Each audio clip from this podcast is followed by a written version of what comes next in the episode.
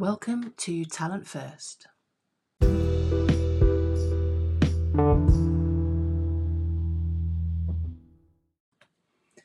In this episode of Talent First, I speak to women in cybersecurity advocate and specialist herself, Stacey Champagne.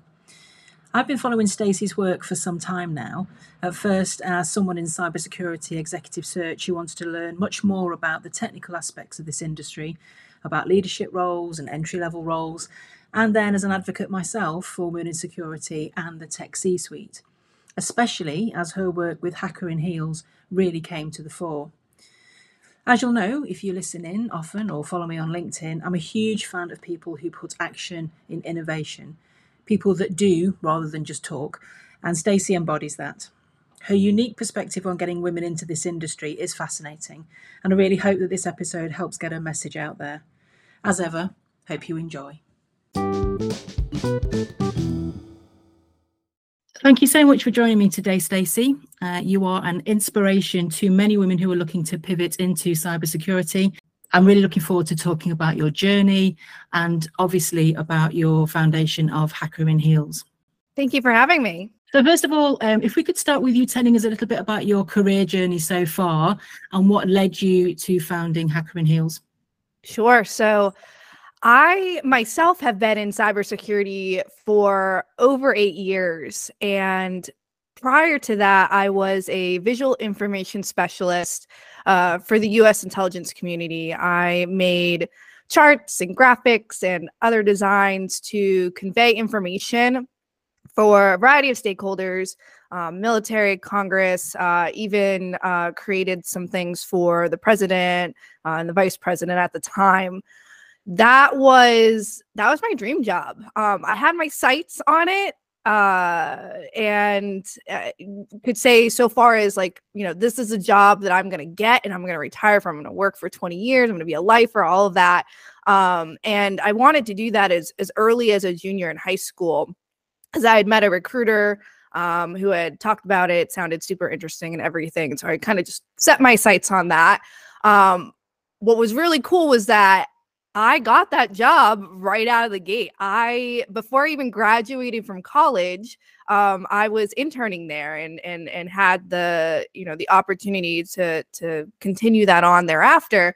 But once I got into that role, I realized super quick, like, just no, this is this is actually you know not the employment opportunity for me. I um, you know, at least right now, because uh, when you work in the government, uh, you know, there's there's time and role, and it's a very rigid process to be able to move up and advance. And as someone as ambitious as I was, um, it, it just it wasn't a good fit. And so to kind of keep it brief from there, I, I pivoted into cybersecurity, and it was through that experience of going from being what was essentially a graphic designer uh, to a cybersecurity practitioner I saw how all of the skills and the experience I had as a graphic designer actually um, really helped me in my cybersecurity position. So I always had like a like an entrepreneurial streak growing up. Um, I had an Etsy store. I did a lot of uh, freelance design work for nonprofits, and so my mind was always considering new ideas. And at the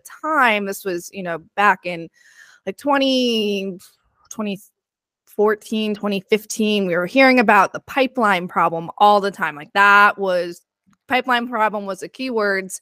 And I thought to myself, well, you know, getting a kid into college today isn't going to solve the talent shortage we have right now. That's that's a multi-year process, at least two to four. If you're just going to, you know, take a high school senior, um, can we find more women who are like me, who are already working in a corporate environment, have some transferable skills, have the land lay of the land of of, of working, um, you know, in a in a professional role, and then just like teach them the cybersecurity part. And um, we saw in the latest uh, cybersecurity skills report that came out for the UK for the labor market uh, a few days ago that when it comes to people currently in cybersecurity roles, uh, the employers are finding that this this big chunk of them, 43%, have this complementary skills gap. So they're lacking in skills such as communication, leadership, management, sales, and marketing.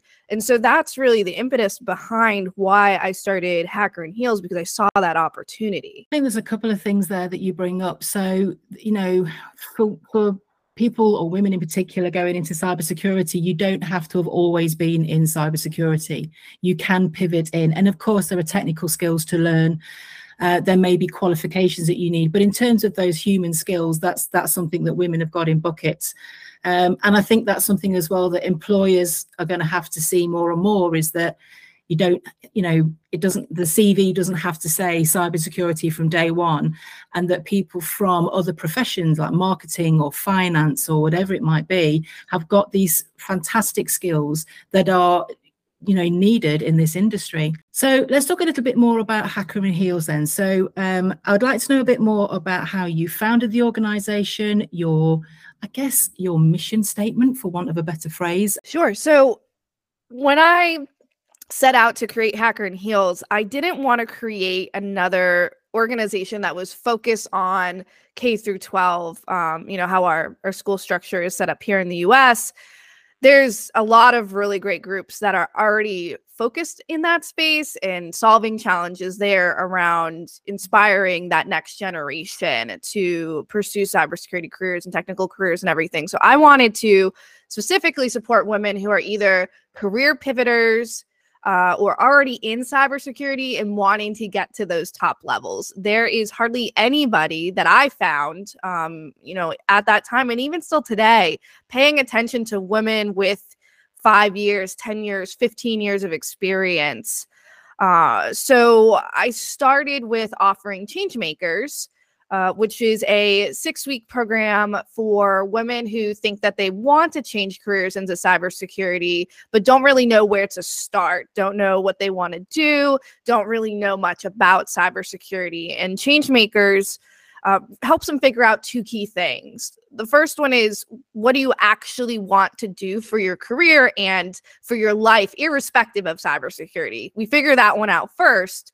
And then only after that, then we start to get into number two, which is where in cybersecurity might you see yourself? And then what are the the first few steps you need to take to head off in that direction? So that was the first thing we offered. And then beyond change makers, we have insiders, our membership community uh, for women at all stages of their cybersecurity career. We have these monthly connection calls. We have a private Slack community, Q and A Tuesdays, where they can get advice for anything that's going on for them currently, study hours, study squads, a lot of really great opportunities to continue to connect, most importantly, and then of course uh, grow and advance their skills and and uh, you know get lined up with opportunities. So we have that program, and then lastly, where I'd like to go is eventually offering uh, a group mastermind of sorts for women in cybersecurity that are around that 10 year mark um, that that tipping point that we know where so many women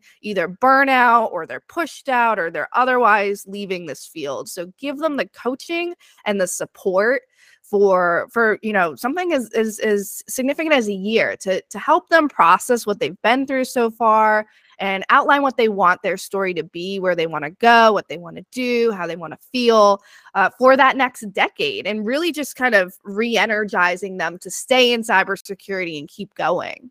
So I was on a podcast um, a few days ago, and I was asked the question, "What advice would I give to women who are looking to pivot?" This is a bonus question, Stacey. By the way, I'm just going to throw this one at you. Um, so, what what was my advice for women looking to pivot into cybersecurity? So, if you had you know just one really good kind of nugget of wisdom that you would give to women looking to you know maybe mid-career want to change what what was what would be your key piece of advice to those women i would say try it on um, there are a lot of really great learning platforms that are very accessible to be able to do a couple of fun activities to introduce you to cybersecurity. So that would be you know, a key piece of advice is to go on a platform like TryHackMe. Um, you can also look at some of the training platforms that you might already have access to in your workplace, like a, cor- a Pluralsight or Coursera or whatnot, and go on there and just before you get lost in the rabbit hole of trying to do Google searching and figuring out what role you want to be in and stuff like that, like just go do some foundational exploration that allows you to put a little bit of those that hands on keyboard and actually you know do some activities in in, in cybersecurity and interact with the firewall and um, you know write a couple of uh, lines of python and, and see what is um, you know what you're being drawn to in the field yeah, absolutely. So that's kind of what I said as well. It's about taking that next step. You say, try on, have a go, how does it feel and then start making decisions about which path you want to take because you can't do everything i mean it's such a huge industry isn't it you can't possibly do all roles you can't be you know jill of all trades. Um so yeah that was that was exactly i'm glad that you've confirmed what i said. Directed the conversation a little towards the, the practicalities of women in cybersecurity and, and talk about how we can encourage more women into this profession because you've, you've already alluded to the um, UK report that came out, the UK government report about the state of cybersecurity here, which had some frightening facts in it and some potentially disheartening facts as well about the decrease of women in cybersecurity. So, how can we encourage more women into this profession? I'm going to take this in a direction that listeners might not anticipate by saying that to encourage more women into the profession, we need to support the ones that are already here and the ones that are already trying to get in here. The women who are already here, they're the ones that are the role models. They're the ones that the next generation's looking up to. And if we've got women hitting the 10 year mark in their career, uh, around, you know, potentially around that 35 years of age, and they're throwing up their hands and they've had enough with the bias uh, the lack of respect, the the the lack of promotion, equitable compensation, the bro culture. That's super discouraging for anybody that's considering the field.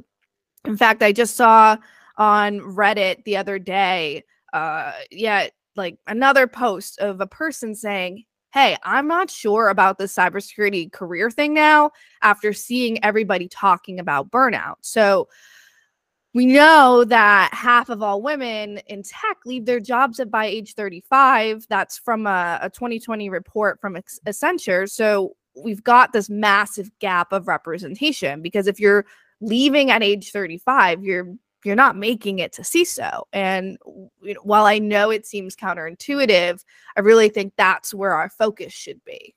Absolutely. I mean, I speak to a lot of women that have been in the profession for, say, 15 to 20 years, and they're tired not tired of but they're being asked for the same advice and after 20 years it's like you know there's there's really not very much changing or happening.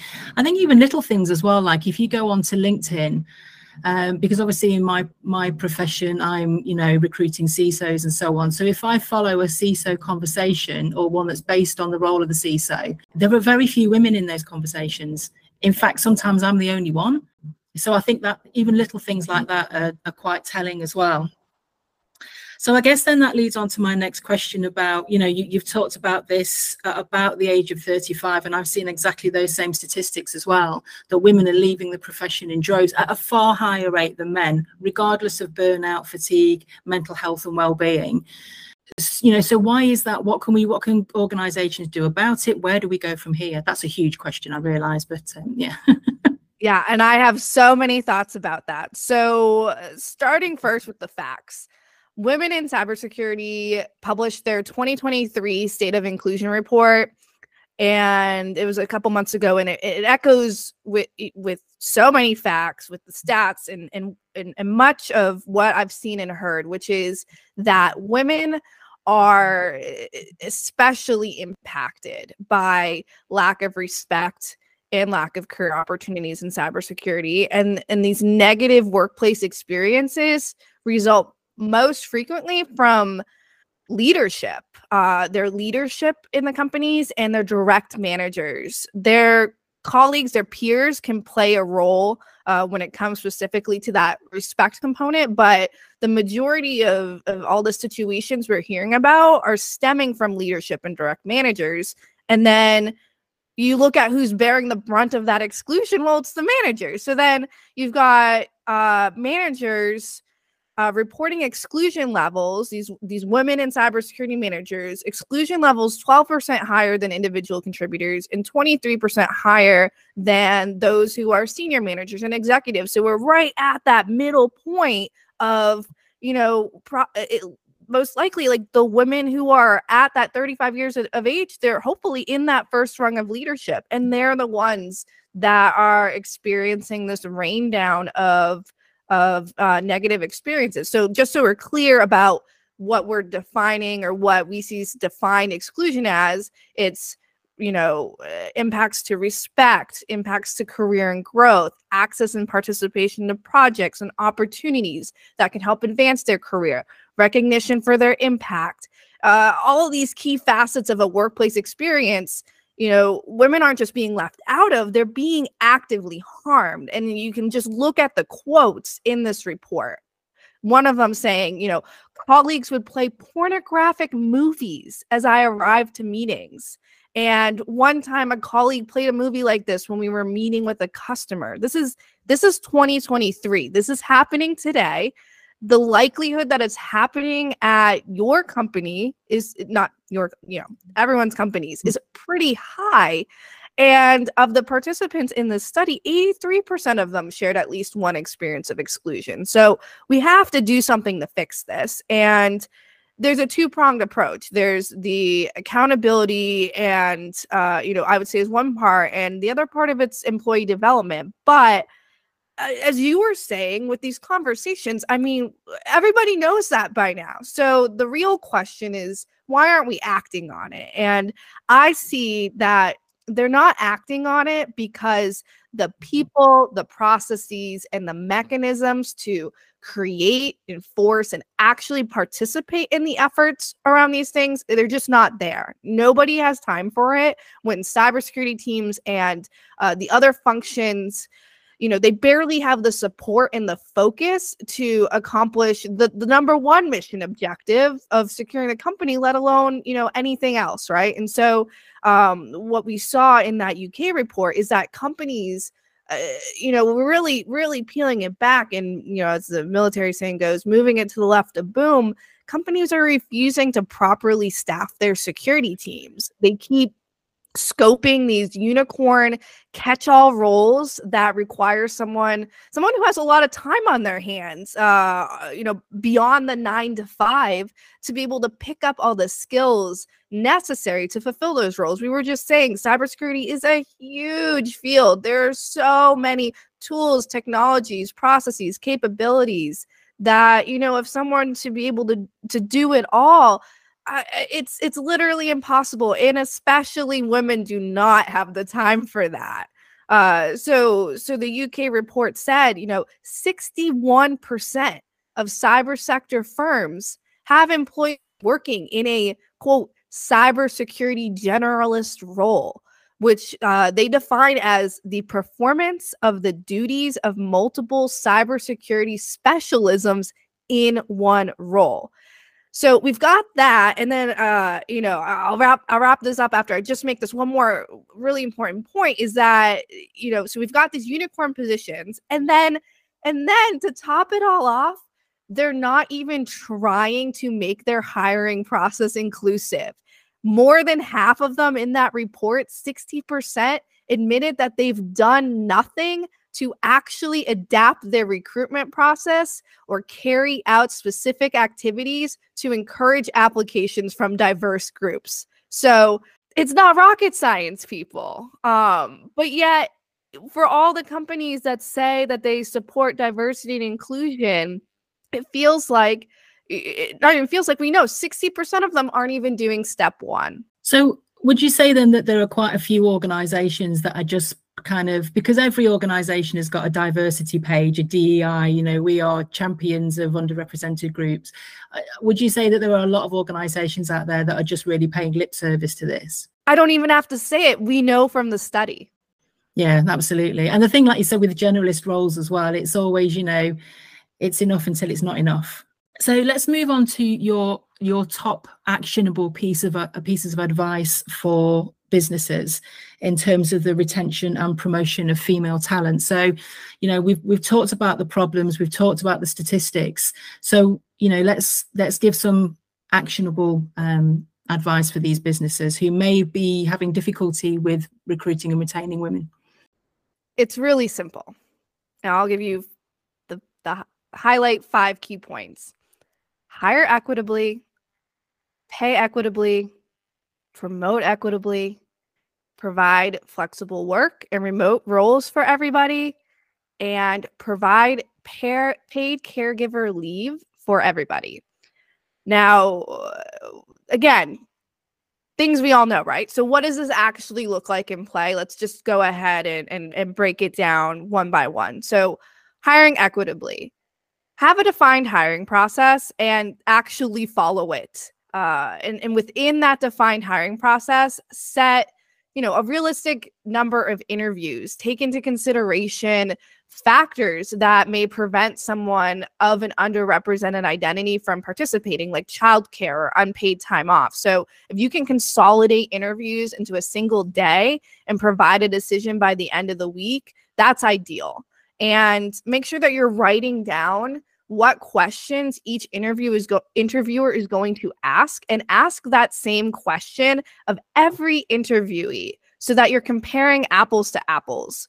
Uh, you can create a, scoring scale of what uh, constitutes you know an insufficient good better and exceptional response to each question and most importantly focus on why this person is a good fit rather than why they aren't. Eh, with women, especially, there's so many studies that show that women are graded on their past performance while men are graded on their future potential. So these are all mechanisms to kind of control for that bias.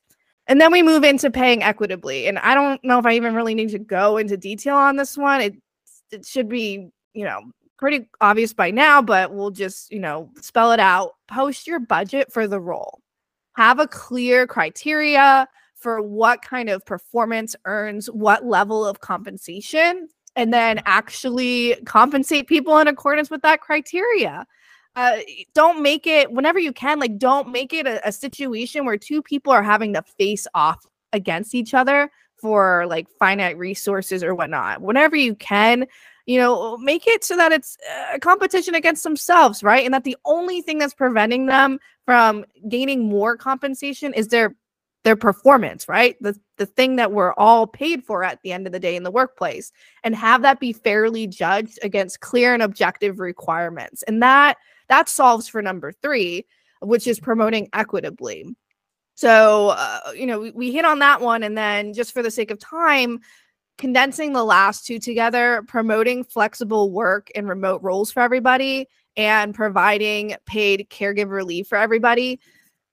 When more men take advantage of flexible and remote roles and actually use their parental leave to the fullest extent, that enables women to have the capacity to show up in their workplaces. So if men aren't driving the kids to school, if they're not taking their elderly parents to doctor's appointments, if they're not the ones getting their car inspected and registered at the DMV, their grocery shopping, whatever. There's no magical fairy getting these things done on their behalf. It's the women who are doing it. And if women are the ones doing these things, they're not working. And if they're not working, they're not building the skills, making the impact, getting the opportunities to advance their careers the things that i listed out those those activities grocery shopping appointments and whatnot they're activities that are necessary for survival and to operate at a bare minimum in this day and age. They have to get done so that the people can show up to the workplace and be a productive contributor. And, and therefore, companies have to provide solutions to help people take care of these things, whether it's equitable time off or enough compensation to outsource the cooking and the cleaning and the filing of taxes. Oh, that's a super interesting point. Like I think my generation, because I'm I'm I've just turned 50, and I I think that my generation of women have kind of been raised in two different camps. So on the one hand, we've been raised to be go-getters and go get that job that our mums or you know couldn't get or you know didn't have the opportunities for and go get that degree and you know climb that career ladder. But on the other hand we're still the homemakers and like you say the, the the people that do the majority of the caretaking and the parenting. And you know even if you don't have children we're still out there doing the shopping and you know what i mean? So for, for women of you know that gen x um, generation I, I, think we've been brought up in both camps and that's tricky. It's really tricky um, to try and balance everything. So there's a disproportionate um, allocation of tasks, if you like. And I read something about the workplace as well, like the amount of women that go into work and do little things like, you know, they still clean the um, canteen, you know, the the the little co- coffee thing that you have, and you know, we're still doing all the little bits of washing up and washing people's cups, and and just more and more that I read about just puts up with so much. And i'm just hoping that the generation coming up behind us is is going to learn that you can't you literally cannot you can't do everything. You can't you can't do everything and you can't have it all. Somebody's going to have to take some of that weight as well. It's it, there's just there's only so many minutes in the day and that's where burnout's going to come for women as well. Exactly. I just want to go back to this idea of the promotion of women. So, I mean, I would advocate for the promotion of women because they're talented, not the promotion of women because they're a diversity hire or as a box ticking exercise. So, what are, what are your thoughts on that? Do we hire women, but promote women simply because they are women, or you know, for their skills and expertise? Absolutely, we promote them based off of their skills and expertise. And in fact, it's it's kind of a a logic trap that I think a lot of people get locked into, which is that there's it's it's a binary thing. They either have the skills or expertise or they're a woman. You can have highly capable, qualified women who deserve that promotion and should therefore get the promotion, right? And and and so it's not it's not necessarily that we should, you know, pick one or the other. It's that we need to go back and really critically look at these uh, functions that control their promotion process and figure out why these women who are highly capable and talented aren't getting the promotion. And you know enough studies have shown that the, it's the bias underneath them. It's the lack of the structure and the objectivity in these processes that are that are resulting in the lack of representation at the higher levels so um, you know making sure we're really clear about the fact that you know it's not an either or it's a yes and absolutely. And uh, like that because the, the phrase itself diversity hire is is not one of my favorite. It's up there with digital transformation. It, it's just it's a bit of a it's a bugbear with me. I'm not a big fan of that phrase. And i was talking to another um, female leader in cybersecurity about this and i said you know i don't I know no woman wants to be a diversity hire and she said if you are a diversity hire so what? Just get in there and you know show them what you can do. So that kind of changed my perspective on that a little bit as well could you just recap again those five actionable things, just really very briefly, just very quickly recap those five things for us? Yeah, so the the high level of it was number 1, hire equitably. Number 2, pay equitably. Number 3, promote equitably. 4 is provide flexible work and remote opportunities for everybody and 5 provide that paid caregiver leave for everybody. And and notice that I when I say these things, I'm saying for everybody. The the types of initiatives and things that you do to help elevate women in the workplace benefit everybody. Absolutely. Uh, that's a real key message as well. Benefits everybody. It's not just about women in the workplace, it's for everyone. Um, I put a post on LinkedIn today about, you know, it's not just about getting women into cybersecurity. That's you know that's one way of looking at it. We've we've got to find more talent in this industry because otherwise we're in big trouble. So yeah, no, I absolutely agree with that last statement. I think that's crucial. Thank you for that. I just wanted to make sure that people are hearing your message because it's you know, and we are thousands of miles apart. Um, and I just wanted to make sure that everybody heard that that that those nuggets of wisdom from you. So let's talk about what the future is for you and for Hacker in Heels and how can people contact you? How can they support you? I appreciate that. So if you're curious about cybersecurity careers or you're looking for inspiration about what's next for your current cybersecurity career, if you're in cybersecurity now, uh, Hacker in Heels, we have a free cybersecurity career archetypes quiz. It takes into consideration your values, your skills, your interests, and it matches you with one of four archetypes that we've found to be prevalent in this industry. Um, and then it provides you with a list of associated roles that you would see if you were out there job searching. So uh, you can just go to hackerinheels.com slash quiz and it only takes a few minutes and you get a super nice uh, PDF results guide to go with it. Um, otherwise, you can learn more about Hacker in Heels and sign up for our programs at hackerinheels.com. You can follow us on LinkedIn, Facebook, Instagram, and now Threads. So, hope to see you, connect with you on any one of those platforms, um, or or reach out to me directly. I'd be happy to chat. Stacey, thank you so much. But I'm just so happy that we got to talk um, and that uh, you could share your advice with people because I just think it's crucial. And I would love to, uh, at some point, well, I'd love to travel over to the US and actually speak to you face to face. That would be great. Um, but I would love to carry this conversation on um, again at some point because I do think there's some deep diving that we can do uh, with a lot of those points that you've made today. Um, but thank you so much for your time today. Thank you so much. I agree. I would love to be able to meet up in person and chat. And, you know, thank you so much for this impactful conversation and everything that you're doing uh, to continue to get the word out there and to promote women in cybersecurity.